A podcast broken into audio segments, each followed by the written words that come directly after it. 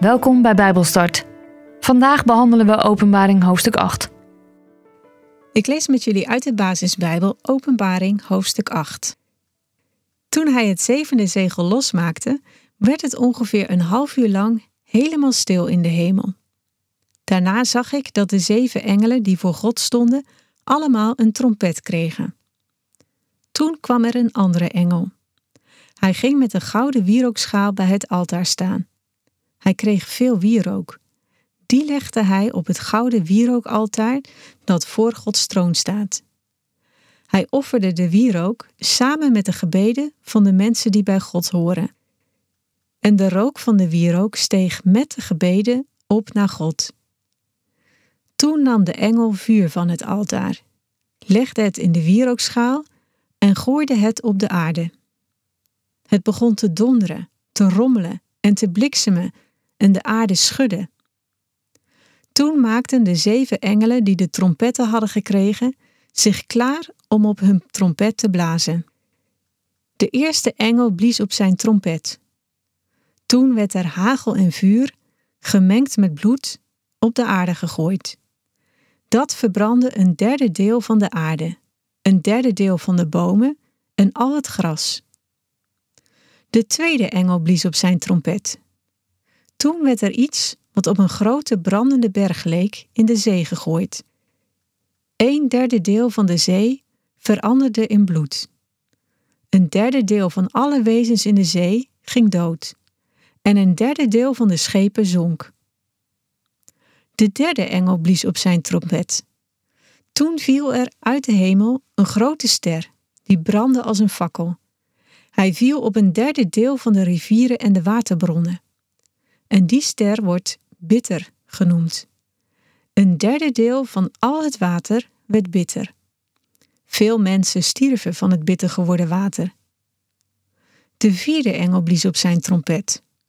Toen werd een derde deel van de zon, een derde deel van de maan en een derde deel van de sterren getroffen. Daardoor gaf een derde deel daarvan geen licht meer. Zo was er overdag en s'nachts een derde deel minder licht. Toen zag ik hoog langs de hemel een engel vliegen. Hij riep luid: Vreselijk, vreselijk, wat zal het een vreselijke tijd worden voor de mensen op aarde, als de laatste drie engelen op de laatste drie trompetten blazen.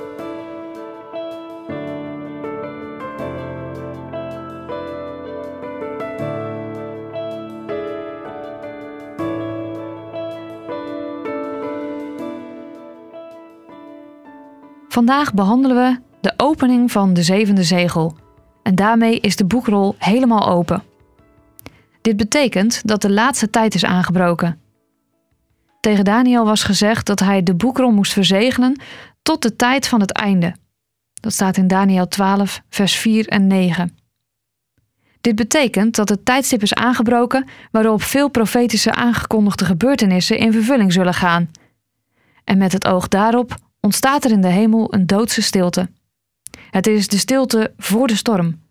Een stilte waarin alles en iedereen de adem inhoudt, met het oog op dat wat nog gaat gebeuren. Dat er sprake is van ongeveer een half uur lijkt een symbolische aanduiding te zijn voor een korte periode. Het is waarschijnlijk de periode waarin gebeurt wat Johannes in de verse 2 tot en met 4 beschrijft. In de daaropvolgende verse wordt de eerste trompet geblazen en de oordelen daarvan uitgevoerd. Aan de andere kant kan het stilzwijgen in de hemel van een half uur iets laten zien van de barmhartigheid van God. God wacht met zijn oordeel. Hij oordeelt niet graag. Het is voor hem een vreemd werk, zoals dat zo mooi in Jesaja 28 vers 21 staat of in Klaagliederen 3 vers 33. De oordelen onder de zesde zegel hebben geen bekering gebracht aan de mensen. In aansluiting daarop wordt nog een half uur gewacht. Maar als er dan op geen enkele manier ook maar iets van berouw of inkeer lijkt, dan moet God toch gaan handelen. En dan barsten de oordelen onder de trompetten los. Ik weet niet hoe het met jou zit, maar tijdens het schrijven van deze studies draaide mijn hoofd echt overuren. Ik heb geprobeerd alles te lezen en te begrijpen, opnieuw te lezen en opnieuw te begrijpen. En ik zag dingen voor me. Sterker nog, toen ik op een avond mijn ogen dicht deed om te gaan slapen, zag ik de beelden uit hoofdstuk 4, 5 en 6 voor mijn ogen afgespeeld worden. En nu ben ik best wel een beelddenker, dus alles wat ik hoor of lees, daar maakt mijn hoofd gelijk een beeld van. Maar het is best cryptisch en best wel lastig. Maar als je het heel langzaam en rustig tot je door laat dringen en sommige dingen ook gewoon uittekent, dan wordt het beetje bij beetje wel duidelijker. En het helpt echt om te begrijpen wat er in sommige delen van openbaring staat. En dat uittekenen dat kan eigenlijk op een hele simpele manier. En ik heb het al eens eerder aangegeven bij hoofdstuk 4 en 5. Die heb ik op mijn website geplaatst. Dat wat ik uitgetekend had, wat ik in mijn hoofd zag, dat heb ik uitgetekend en geplaatst op genadetijd.nl/slash openbaring. Dat is mijn eigen website. En dat was eventjes gewoon om het praktisch te houden. Maar daar, genadetijd.nl/slash openbaring, daar kun je dan bijvoorbeeld zien wat ik over hoofdstuk 4 eh, getekend heb. Ga voor jezelf eens na hoe je sommige dingen bijvoorbeeld visueel kunt maken of tastbaar. En ik weet dat niet iedereen een beelddenker is, maar probeer het eens. Kijk, het beeld van een boekrol, dat kan iedereen zich waarschijnlijk nog wel voorstellen. En hier wordt dus de zevende zegel geopend. En dan ziet Johannes dat de zeven engelen die voor God staan allemaal een trompet krijgen. En je zult straks in hoofdstuk 11 eh, zien dat de zeven schaaloordelen op dezelfde manier aangekondigd worden als deze trompetoordelen. Net als bij de oordelen bij de zegels zijn ook de oordelen rondom de trompetten maar gedeeltelijk. Opnieuw zullen we zien dat Gods laatste en volledige oordeel nog niet gekomen is. En dan komt er een andere engel, lezen we in vers 3. Dat is Jezus. En hij gaat met een gouden wierookschaal bij het altaar staan. In de tempeldienst werd een wierookvat gebruikt waarin hete kolen lagen. Op de kolen werd reukwerk gelegd en de zoete geurende rook ging dan omhoog. De rook symboliseerde de gebeden van de gelovigen die werden opgezonden naar God. Dat kun je bijvoorbeeld lezen in Exodus 30, vers 7 en 9. Het altaar is een offerplaats waar offers aan God gebracht werden.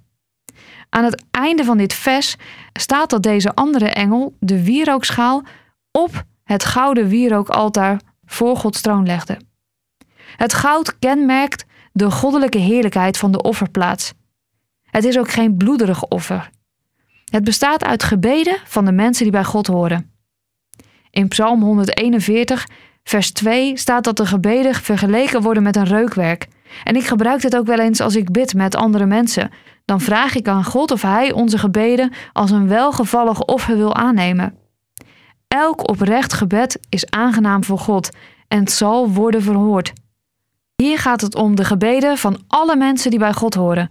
Hoeveel gebeden zullen er door de hele kerkgeschiedenis heen, door alle gelovigen, zijn opgezonden naar God?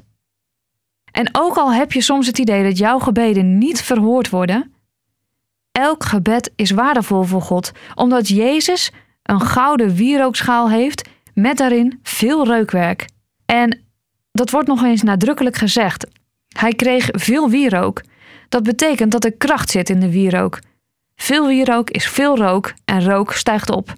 De gebeden van alle mensen die bij God horen, worden dus met veel geurige rook naar God gebracht. Het zijn krachtige gebeden. Jezus is de ware hoge priester. En onze gebeden, hoe klein misschien ook, gaan via die wierookschaal die Jezus in handen heeft naar God toe.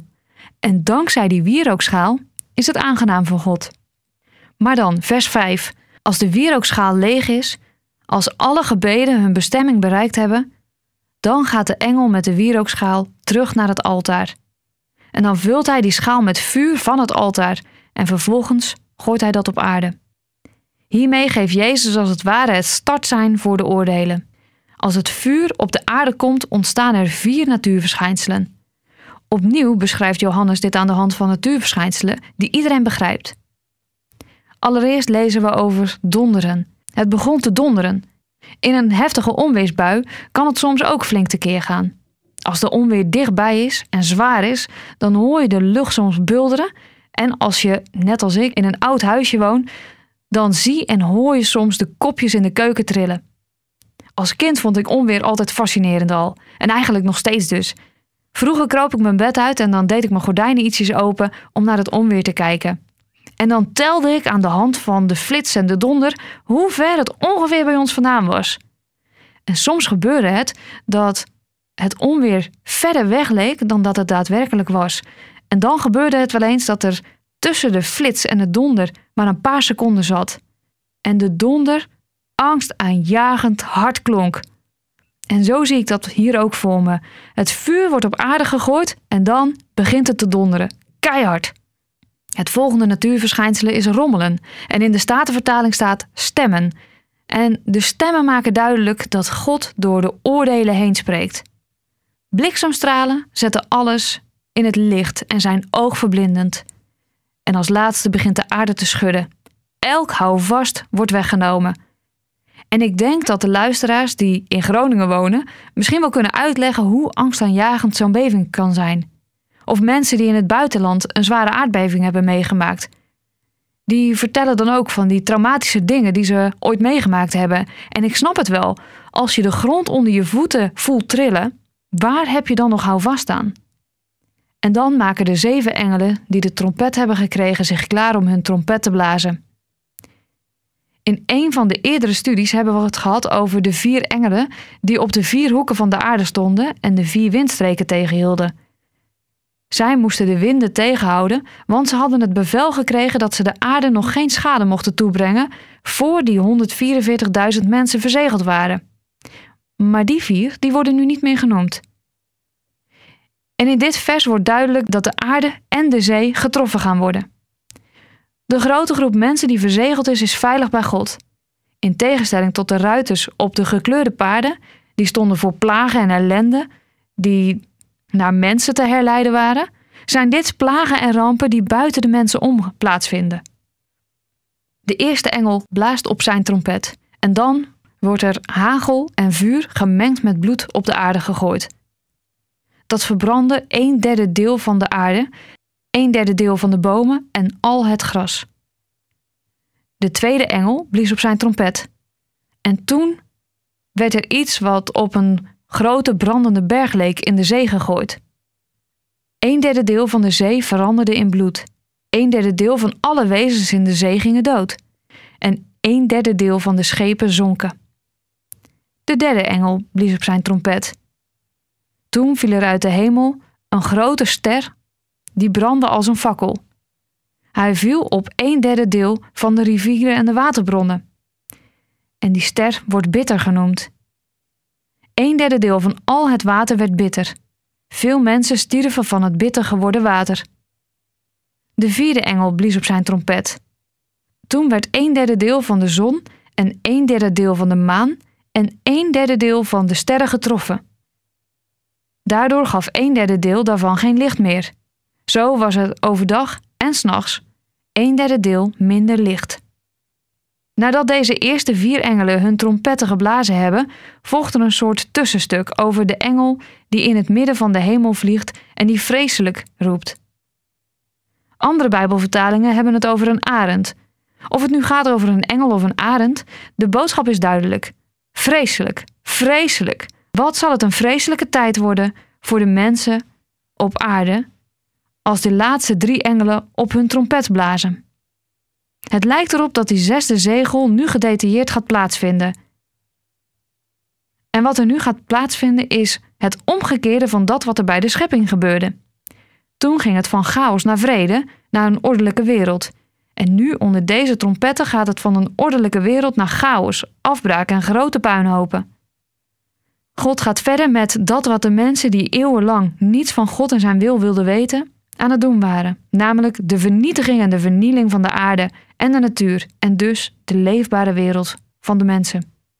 Hoe verschrikkelijk dit ook allemaal klinkt, wat ik hieruit opmaak is dat de geschiedenis zich niet eindeloos blijft herhalen. Er komt een einde aan de vernieling van de aarde.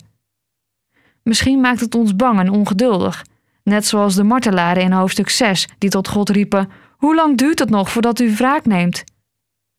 Als we kijken naar alle ellende in de wereld, dan schreeuwen wij het misschien ook wel uit tot God. Hoe lang nog, Heer? In de volgende hoofdstukken komt uiteindelijk het oordeel. En ja, dat kan ons bang maken. Maar ik heb aan het begin van de openbaring al gezegd dat dit boek niet bedoeld is om de gelovige mensen bang te maken. God heeft zijn eigen plan, zijn eigen tijd. Wij moeten leren Hem te vertrouwen. Wij moeten leren dat Hij weet wat het beste is. Ja, het oordeel komt eraan, dat is één ding wat zeker is. Maar als kind van God mag je ook zeker weten dat je klaar mag zijn om de zegel te ontvangen die jou veilig stelt in al deze ellende. Openbaring is een boek om tot inkeer te komen, om je te beseffen dat je moet breken met de dingen die zondig zijn. Breek met de dingen die je bij God vandaan houden en zoek alsjeblieft je redding bij God.